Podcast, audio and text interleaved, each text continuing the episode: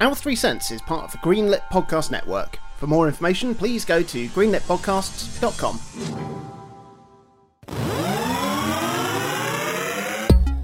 Hello! We've made it! Episode 4 of the R3 Cents Chris and Minty Adventure Month Bonus Bonanza. Have you enjoyed it? Have you hated it? Either way, it's over. I'm Chris Dow, and I'm joined by good friend Minty Booth It is I. Welcome and thank you. to talk about the, uh, how do we say this? It's um, the G word. I mean, games. Announcement! Announcement! It wouldn't be a true podcast without a section like this, hawking our wider internet presence on you, for you, the listening faithful. Facebook.com slash R3Cents, O3C Podcast on Instagram, R3 Cents Podcast on YouTube. You know what these sites do, and by now you may even know what we do on them. We also have a Patreon at patreon.com slash R3Cents. There's bonus episodes, deleted scenes, Discord access, custom artwork. You pay in, and we pay out. This week, we have a veritable mixed bag. We have reflections on gifts both new and old. We have opportunities for friendship redemption. We have games, games, some more games, one more game, and likely some pretty dumb jokes. Before any of that, though, it's time to hear how we have spent our gaming moments of this last calendar week. Minty Boo Boo, what have you played? This week it's Christmas and I work in a brewery, so I have not had that much time to play anything on account of getting so many delivery orders boxed up and serving so many people from the tap room. But what I have been playing on and off for the past few weeks that I don't think I've mentioned is a series from 5BN Games who make games on that can be played via the touchscreen on such a thing as a tablet or phone. Lovely. The series is called Lost Lands. Have you come across this? No, I haven't, and you have not mentioned it. Okay. So this is fresh to everyone. The Lost Lands series follows a, a woman who wears such things as slacks, sneakers, and a checkered shirt and glasses. Very much a, a mid 30s American mother who comes from the suburbs, who falls through a portal into the Lost Lands. Through her incredibly mediocre ingenuity, uses such things as wrenches, bits of rope, little bits of statues that she finds, very much in the same way that one might utilize such items in other hidden object and point and click adventures to rid the aforementioned Lost Lands of such things as the Four Horsemen of the Apocalypse. that stepped up quickly. yeah, yeah. A giant made of magma, a leprechaun's curse that turns anybody who touches some of his cursed gold into gold themselves. Hmm. They're good games that you can just sort of paw away at while you're doing something else. The story is flimsy. It's just like, oh, I've met this new character. They want a fucking ladder to get up to their loft. So uh, I need to go and find twigs and a ribbon to make them a ladder. Yeah. That sort of thing. The narrative itself is flimsy, but the gameplay itself is solid. But it does get a little bit esoteric at points. There are a few leaps in the logic of how you use things, but it's fine. You get a generous amount of hints, they reset every now and then, and there are plenty of walkthroughs on the internet, so you can just look it up and think to yourself, well, how the hell would I, or anybody who doesn't have a bowl of Angel Delight where their brain would be, figure that out? Do you have a preference for Angel Delight flavours? Butterscotch. Oh, of course. It's got to be. Yeah, it, it has to be, yeah. Classic British dessert, that is. Yeah, yeah. Not because it's the best flavour, it's an off flavour as much as the texture of Angel Delight is off in itself. Does that make sense? Yeah, I know what you mean. It's it's it's the weird well, you call it mouth feel, don't you? Yeah, foods. The the strange mouth feel. The texture is wanting, so obviously the ul- the ultimate flavour is one that's wanting also. Because uh, me and my wife both have a tablet, we've been playing through all the games in the series one by one, but only one of us has been buying each game. Oh, clever. So we, you know, we we've done all the free ones. We'll just sort of turn to one another as we're watching like Gogglebox or whatever. Be like, shall I buy another Lost Land? I quite fancy it. and, you know, we get twice the enjoyment out of it because not only does the person who bought it get to play it, but they get to play it vicariously with a smug knowingness. Chugging along with Doom still. Yeah. About halfway through episode two, The Shores of Hell, on Ultraviolence, which uh, I've never really done before. So now that I'm actually good at video games as opposed to when I was crap at them in my childhood, I'm just having a nice time playing it how it should meant to be played. Yeah, it's meant to be tough, isn't it? It's meant to be something that you have to you have to grind away at Doom. I think. Yeah, yeah. And I think like um, I'm completing levels, you know, at a good lick, and I'm doing UV max, so all kills and all secrets. Uh, and I think, oh, I've done this one quite quickly, and it will get to the uh, to the score screen. And I say, oh, par time two minutes, your time twenty five minutes. Yeah. I don't know if it's because I'm a cautious and uh, an introspective player, but yeah, I, I'm always disappointed with myself whenever I complete a level, but I keep going, which I think is a strength of the game. Anywho, what are you playing? I've played and completed, no less, a short Metroidvania title called Xeodrifter. Okay. It was originally on the 3DS, and then it made its way to just about every other platform. So I had given it a short play on the Vita a couple of years ago, but I actually sat down and beat it 100% on the Switch this last week or so. Yeah. The Metroidvania, it's another genre like RPGs, which is relevant for today's episode, that I've never been that big into Hmm. because sometimes I find the need to sort of internalize where dead ends are on a map a bit frustrating. Yeah. But Xeodrifter is is really short, like it's only four small worlds that you jet between. New abilities unlock pretty speedily, so that you never have that long to forget what you need to, to pick up and where you need to use it. And that briskness really helped me appreciate that kind of format, the the sort of backtracking format of, of a Metroidvania. One thing I did really like about it as well is how it uses boss fights. So there are eight boss encounters in the game where all of them are the same enemy, but every time it's beaten, you get new abilities, and then the next iteration of the boss has also gained new abilities to kind of make you use what you learnt last time, if that makes sense. Oh, that's cool. Yeah, yeah. So the first time I saw like the same sprite pop up, I was like, oh, well, that's a bit lazy. But you know, there's almost a narrative kind of thing there, the struggle of, of you as the hero sort of thing and the, and the boss antagonist that you're sort of trading these blows back and forth as you gain a skill, then he does, and, and vice versa. And that's quite nice. It also builds quite nicely with the whole game having a reasonably gradual learning curve and a nice kind of gameplay loop because, you know, as, as with all Metroidvanias, they have that loop of get a new ability, go back to find the doors and, and secrets or whatever you might have missed. But I, I just enjoyed it because the game is compact enough, like I said, that it all connects together and it doesn't have any of that sort of dead time in between places, like I've found when I've tried to play things like Bloodstained quite recently, or the times I've tried to boot up Castlevania Symphony of the Night. There's sections where you are making forward progress and there's a lot of momentum, and then there's these sections where I'm kind of going, oh, well, I've got I've got something new, and I don't really know where I'm going or what I need to do with it because the maps are still quite sprawling. Yeah, yeah. Yeah, I, I quite like it. I'd recommend it. Um, I think it pops up quite often. It's one of those like two, three pound sort of games, and I think it's definitely worth a play for that. I also started many months late the Panzer Dragoon remake that Jonathan mentioned about half a year ago. Oh, yes. And for me, I'd been pretty excited about this game because even with Jonathan being quite lukewarm about it when he talked it up, you know, I, I was a Saturn kid. I played all of the Panzer Dragoons back then. It's the, the game that kind of got me into that sort of rail shooter genre. Hmm. We know from this show as well, Panzer Dragoon Saga now ranks as just one of my very favourite games after my recent playthrough this year. yeah. But this update of the original game, it's not bad, but it's also really not very good. Oh. it's like a, a, a definite like five out of ten perfectly average experience because it just it fumbles so many of the basics. The graphics that somehow look less interesting than the Saturn original, despite being you know shinier and a higher resolution and with more texture detail, it just doesn't have the same otherworldly quality that the the Saturn did. It's got a really inconsistent treatment of the remastered score as well. So certain tracks are fully orchestrated and other ones sound like it's just coming out of a MIDI computer from like 1993. It's got UI adjustments that now take up so much of the screen they're more of a hindrance than a help. Ah, I wasn't really expecting anything beyond just a tarted up one to one remaster, but in the same way that many of like the the 2D Sonic titles after the Mega Drive run just failed to recapture what made the original so good, this just doesn't feel like a worthy update for a franchise that I've got a lot of love for. So that was quite disappointing.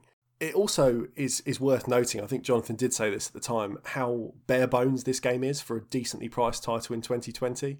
There are six stages and a final boss, and I was done and dusted in 45 minutes at most, like as a, as a playthrough from start to finish. Didn't lose any lives, just romped through. There you go. It's got really paltry score tracking, so there's no real reason to go back and be like, oh, I can do better. Like hardcore shoot 'em ups are sometimes moaned at for looking similarly like empty on paper, but they're games that are about you know developing skill and player progression and, and leaderboards and, and really challenging yourself to be able to do something in kind of one go without losing lives, without losing a credit or whatever. But this is just really blur. Like there's, there's just no reason to go back and play it again, I don't think. Oh. So I am pretty disappointed, especially after waiting this long for a physical copy to be produced. You know, it dropped through my letterbox. I really excitedly put it in the Switch straight away. Yeah, Played the yeah. game through, and it's like, well, that was that was uh, probably not worth the eight month wait, but never mind. so yeah, Panzer Dragoon, don't bother. Dig out a Saturn, play it on that. It's much nicer. To close out this segment, Jonatron here is wheeled out for his last moment in the spotlight before our leader's triumphant return. Unless people like Jonatron more. So, what have you been playing this week, Jonatron? So, Persona 5 Royal is almost unbearably polished as an experience. So slick and so stylish, and it's just an incredibly put together JRPG. The story and characters and writing is outstanding, and it's surprisingly dark for its bright and colorful presentation. Definitely fought a sub boss that was a giant cock in the mind palace of a PE teacher sexually harassing his students. Blimey, the only issue I've had with it is playing it on my night shifts with my daughter. Hasn't worked that well, because it doesn't require the same immediacy of attention that Dark Souls does. Because it's turn based, and there's a lot of reading, so I've put it down for now and instead revisited God of War. And I must say, I find it hard to imagine a game that is better than God of War. It feels incredible to play. The action is incredibly satisfying. The storytelling, writing, and performances are universally outstanding, and the game has to be the best looking game ever made. Looking at it, I can't really see how a next gen game on PS5 can look much better than it either. The lighting and the design is superlative. So I'm having a brilliant time being a Viking and just exploring this incredible world and submerging myself in all of this wonderful lore and mythology. At its core, it's not too dissimilar from the 3D collect em ups of the N64 era like Banjo Kazooie. There's so many things to unearth, discover, find, and collect, and it's all just very satisfying to do. I can very easily see myself going back through to 100% it when I finish the main story. I can't wait. Superb game. Potential top 20, I think. Thank you very much, Jonatron. If this is our last time together, then thank you, thank you, thank you for your service. Okay, then, a little bit of history. Last year, around this time in fact, we produced an R3 Cents bonus episode that was themed around Christmas. Now, the centrepiece of that particular Christmas array was our exchange of Secret Santa gifts. I gave Jonathan the simple hack and slash RPG Lite Cat Quest, which he happily played through almost as soon as it had been unwrapped.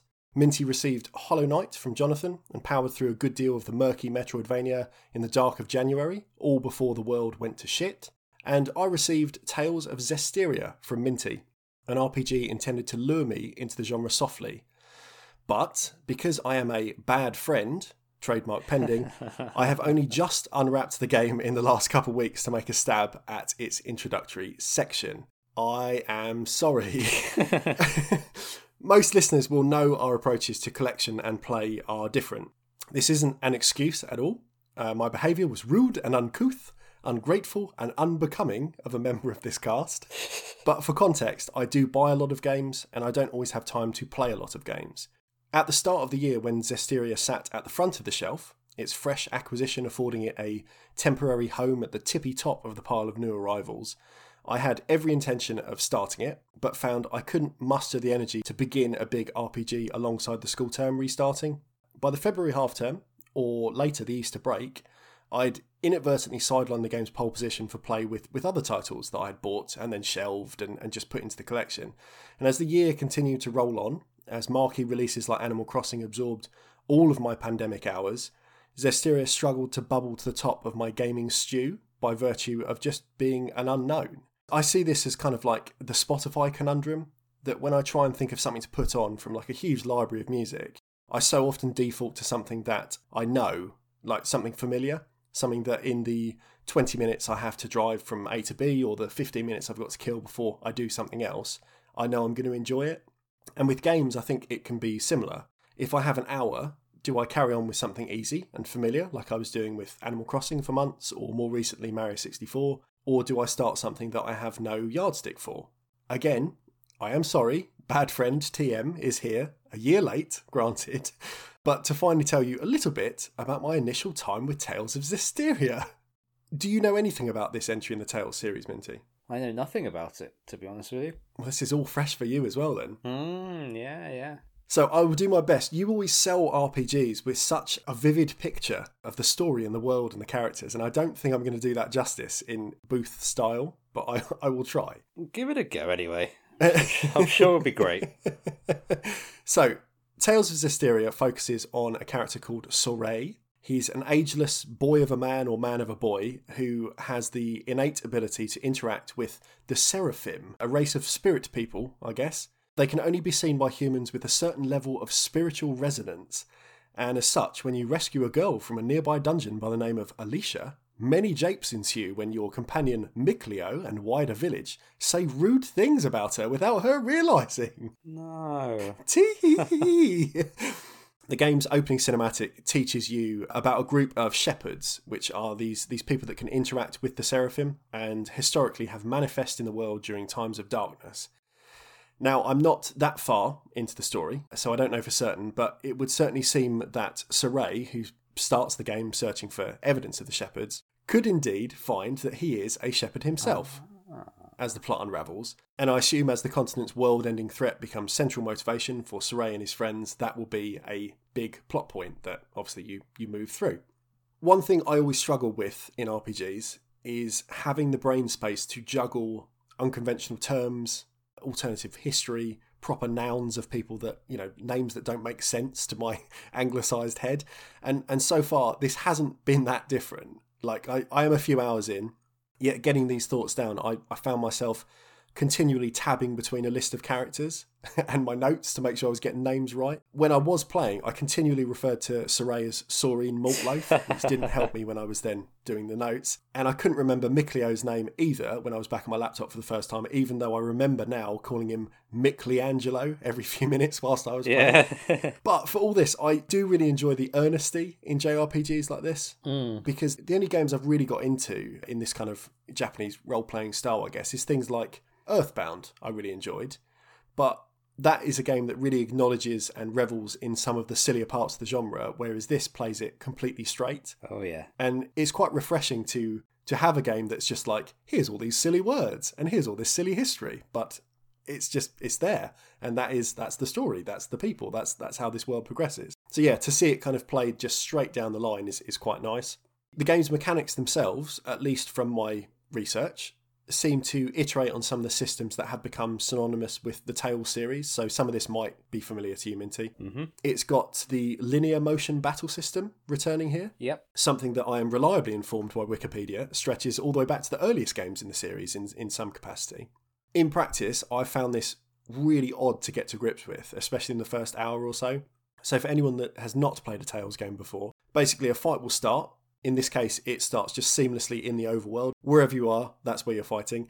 But your controls change from being a direct one to one, left goes left, right goes right kind of deal, to a more rigid scheme. So the left analog stick now controls how near or far you are from the enemy.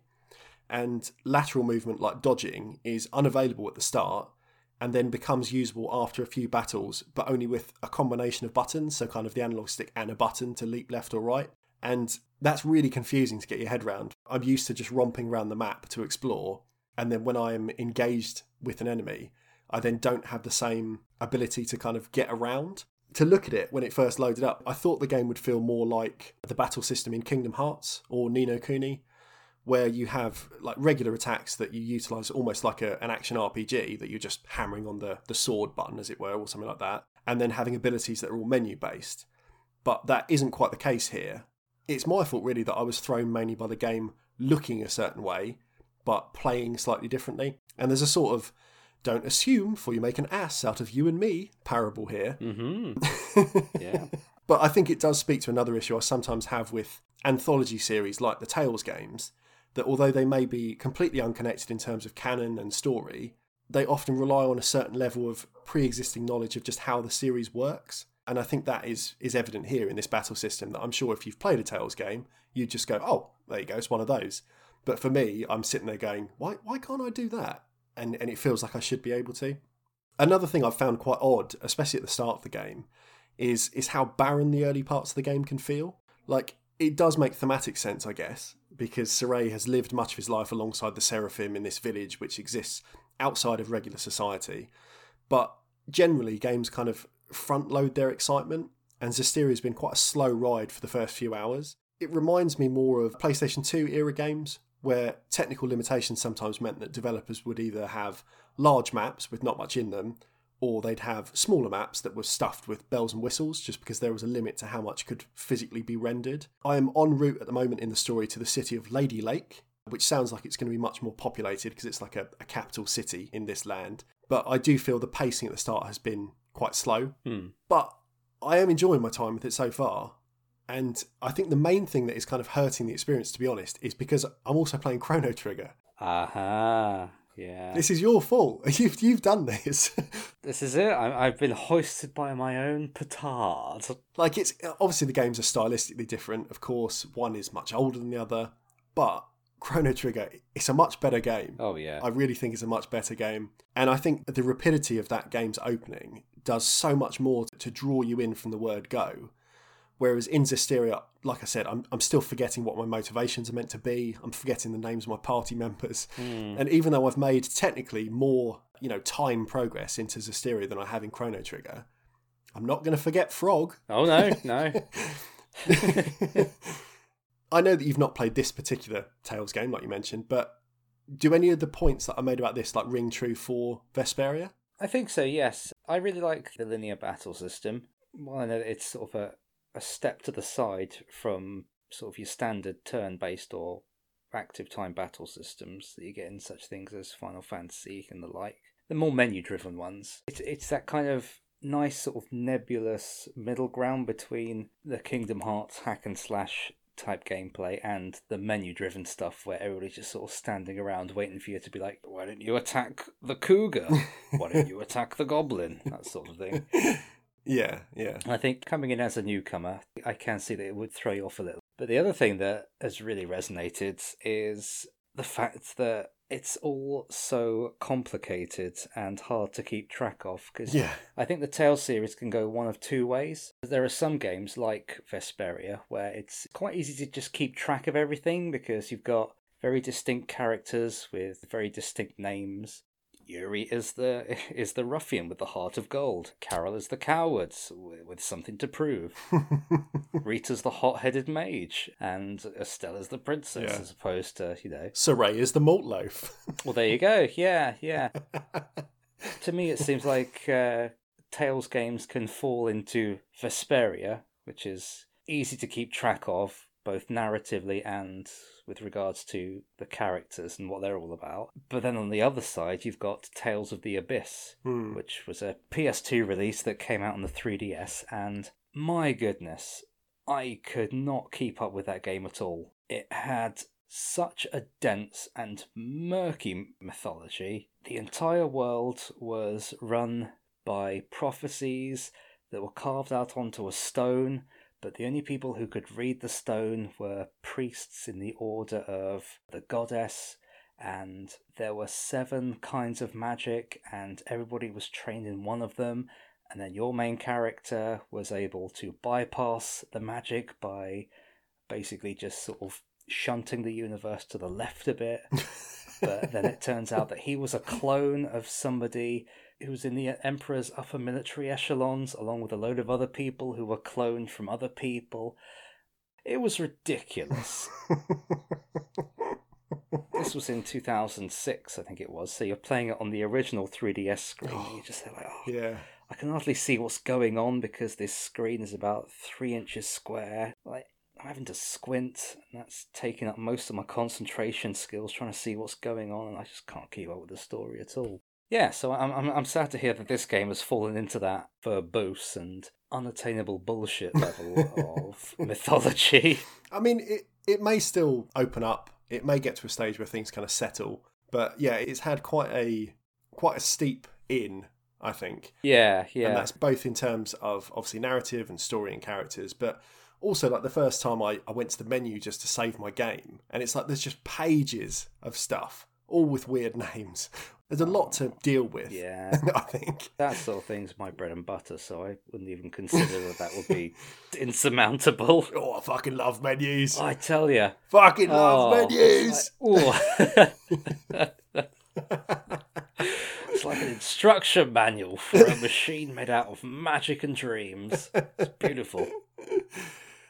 Anyway, Yeah, well, there we are. there we go. Yeah, well, at least finding some bits that you enjoy. Yeah, yeah, for sure. Good, good. Now, Minty, you are, in contrast to me, a good friend, TM, and you recently celebrated surviving another 365 days on this scorched earth. Mm, yeah, yeah. And I sent up a game as a gift. And because you are a good person, within a day of it arriving in Wales, you'd already sent an image proving that it was not only unwrapped, but also inserted merrily into your Switch, and heaven forfend, being played. I played it within the hour. oh, see, that's that's what I need to do. Mm, I need to get on this good friend train. Now, the game itself was called Heroland that I posted to you. oh, Can you tell us a little bit about how you found that? is that how it's pronounced? Oh, I don't know. How would you say it? I've been calling it Hey Roland.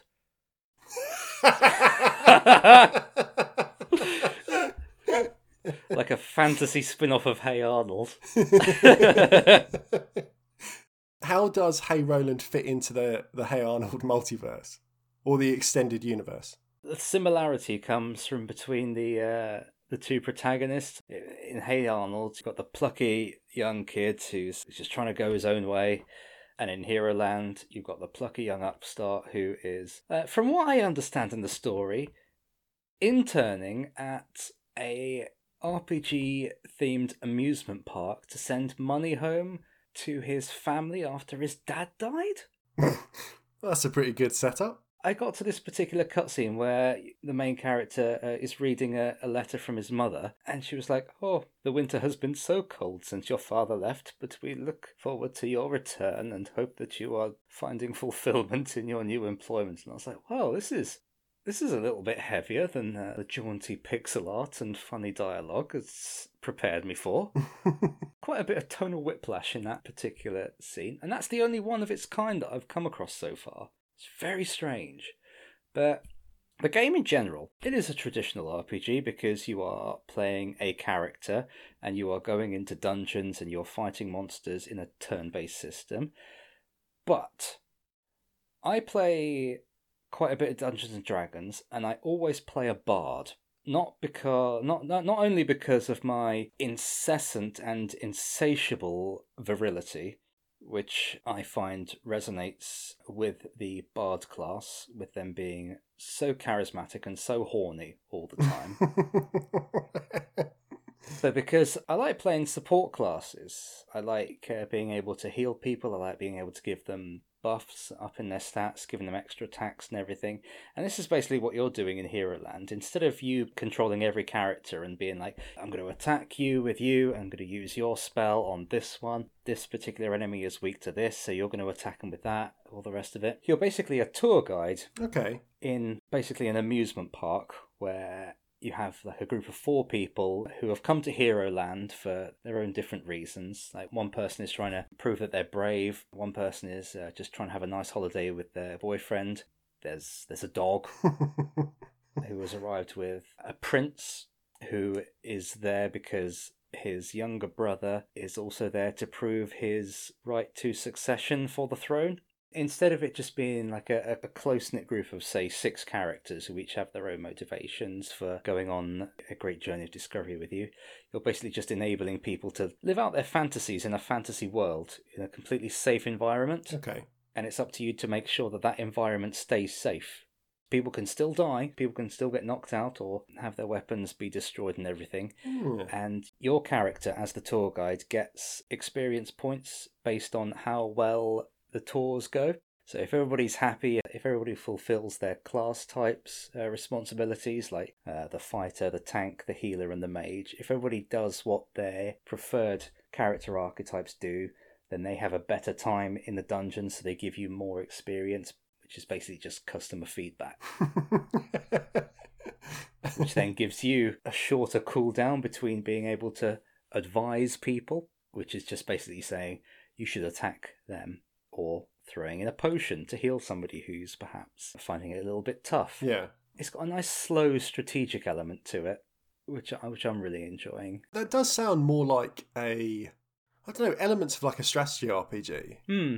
Yeah. Yeah. where you're balancing more than just the health of one character when you're fighting. You're thinking across the whole field of characters that you're in control of in a, in a slightly different way. Yeah. Yeah.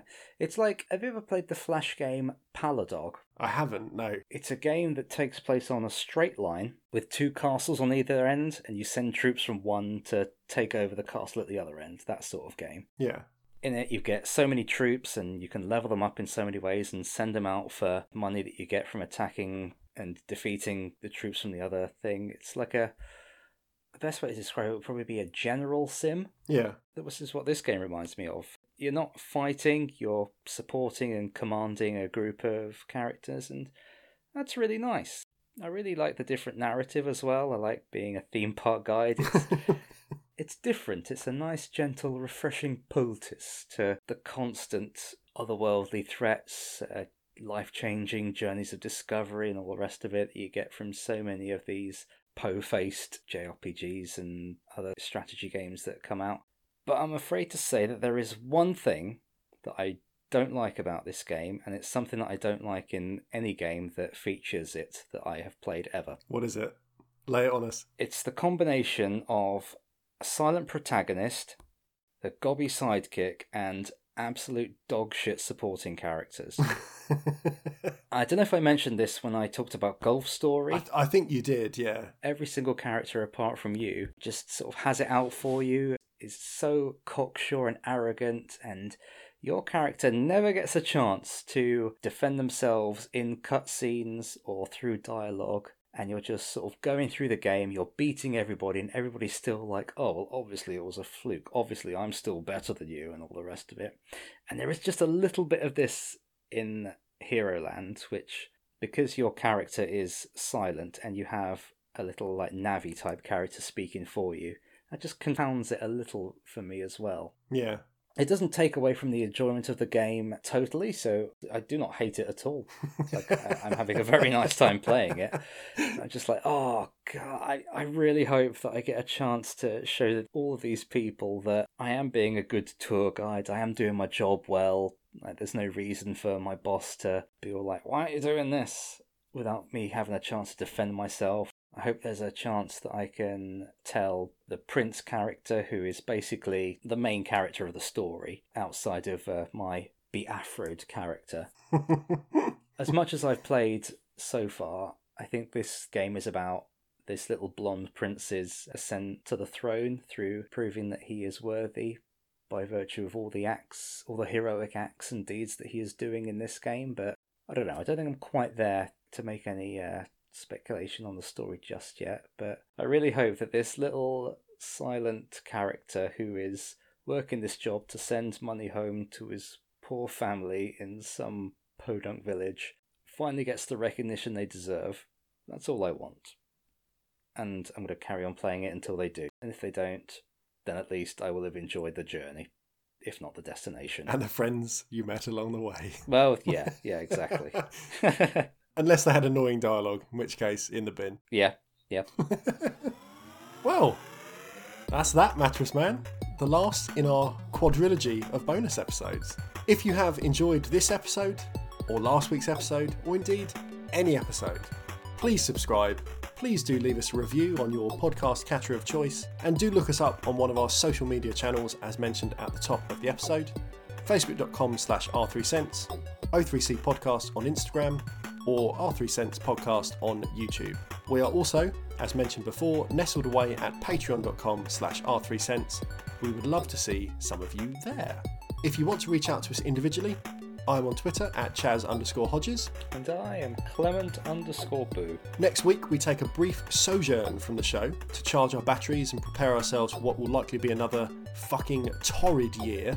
we will return, though, very positive on the 11th of January, season 3, hosted once more by our fearless leader, Jonathan Dunn.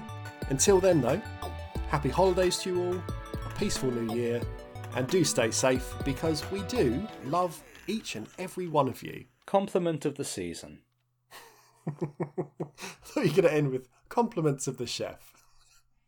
And now a word from our sponsor.